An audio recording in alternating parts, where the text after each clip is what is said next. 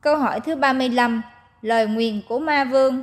Này ông Cồ Đàm, nay ta không làm được gì ông, nhưng sau khi ông chết đi, đệ tử của ông mặc áo của ông, nhưng đều làm theo lời của ta cả.